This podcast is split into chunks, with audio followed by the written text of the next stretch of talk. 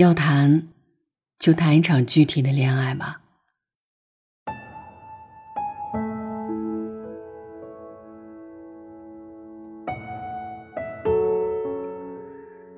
怎样才叫谈了一场好的恋爱呢？你的心里有答案吗？自以为好的恋爱不一定是对方对你有多么的好，也不一定是彼此都在这一份恋爱当中成为了一个更好的自己，而是你清楚的知道，好的恋爱从来都是具体的，而非抽象的。因为抽象的人爱多了，总会觉得身边的人不可爱。或许。每个小女孩在未开始谈恋爱之前，都对恋爱有过很多种浪漫的幻想，既希望未来和自己恋爱的那个人又高又帅，又声音好听，还希望他温柔浪漫，懂生活。好友阿鱼之前也是这样，仿佛比起日久生情，他更加向往一见钟情。一见钟情般的就遇到那个符合他所有预设中的理想对象。也一见钟情般的坠入了爱情之河。可上周聚会时，他却带过来一个不高不帅，还看起来有一点普普通通的男生。他很隆重的跟我们介绍说：“这是我的男朋友。”那一瞬间的我，除了吃惊之外，还有点不明所以，因为眼前这个男生显然和他脑海当中幻想的恋爱对象完全不同。待聚会结束时。我忍不住把阿玉拉到一旁聊了聊，他大概也猜到了我会问什么，所以在我还未问出口之前，他就给出了回答。没有谈过恋爱的人，就算有再美好的爱情观，爱情在他心里也只是抽象的。以前的我啊，也总是幻想着恋爱对象要怎样怎样，却忘了我喜欢的，也只是脑海中的那一堆堆符号罢了。是啊，恋爱前的我们，总会给爱情下种种预设，却单单疏忽了。你爱他，只是因为他是他。其实，在多数人的恋爱观里，除了会幻想恋爱对象是个怎样的人之外，还会在和对方谈恋爱之时，下意识的想呈现出自己最好的一面。不喜化妆的你。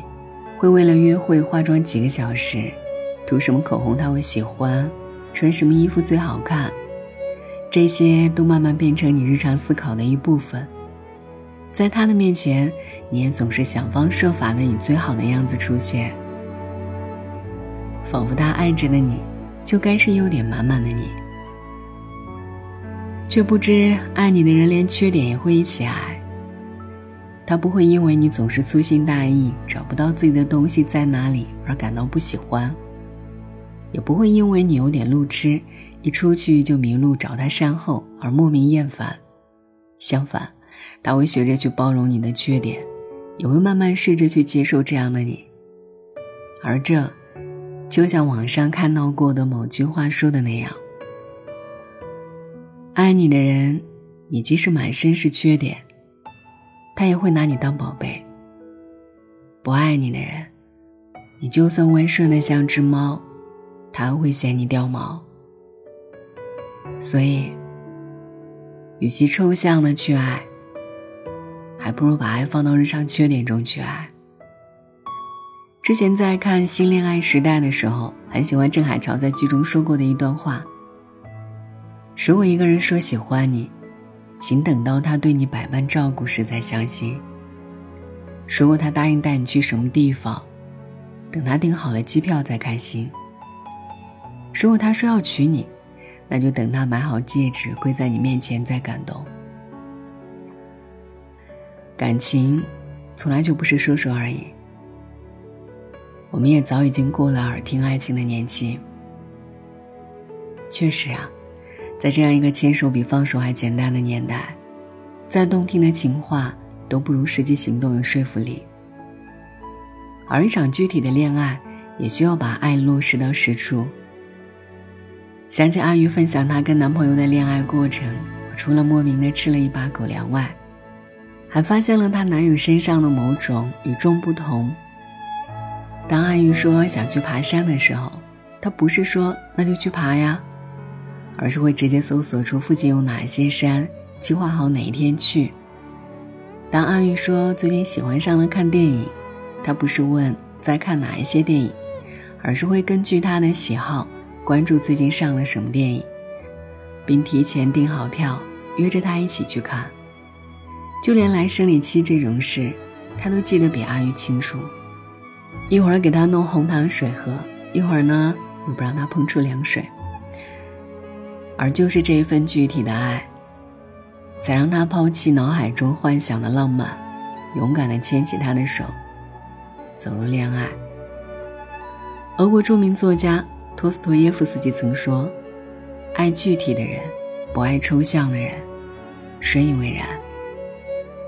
爱一个人，只有把抽象的概念变成具体的行动才有意义，才能称之为爱情。余生漫漫，要谈就谈一场具体的恋爱吧。具体的，抛却幻想去爱；具体的，连对方的缺点一起爱；具体的，把爱落到实处。因为真正的爱，都应该是具体的。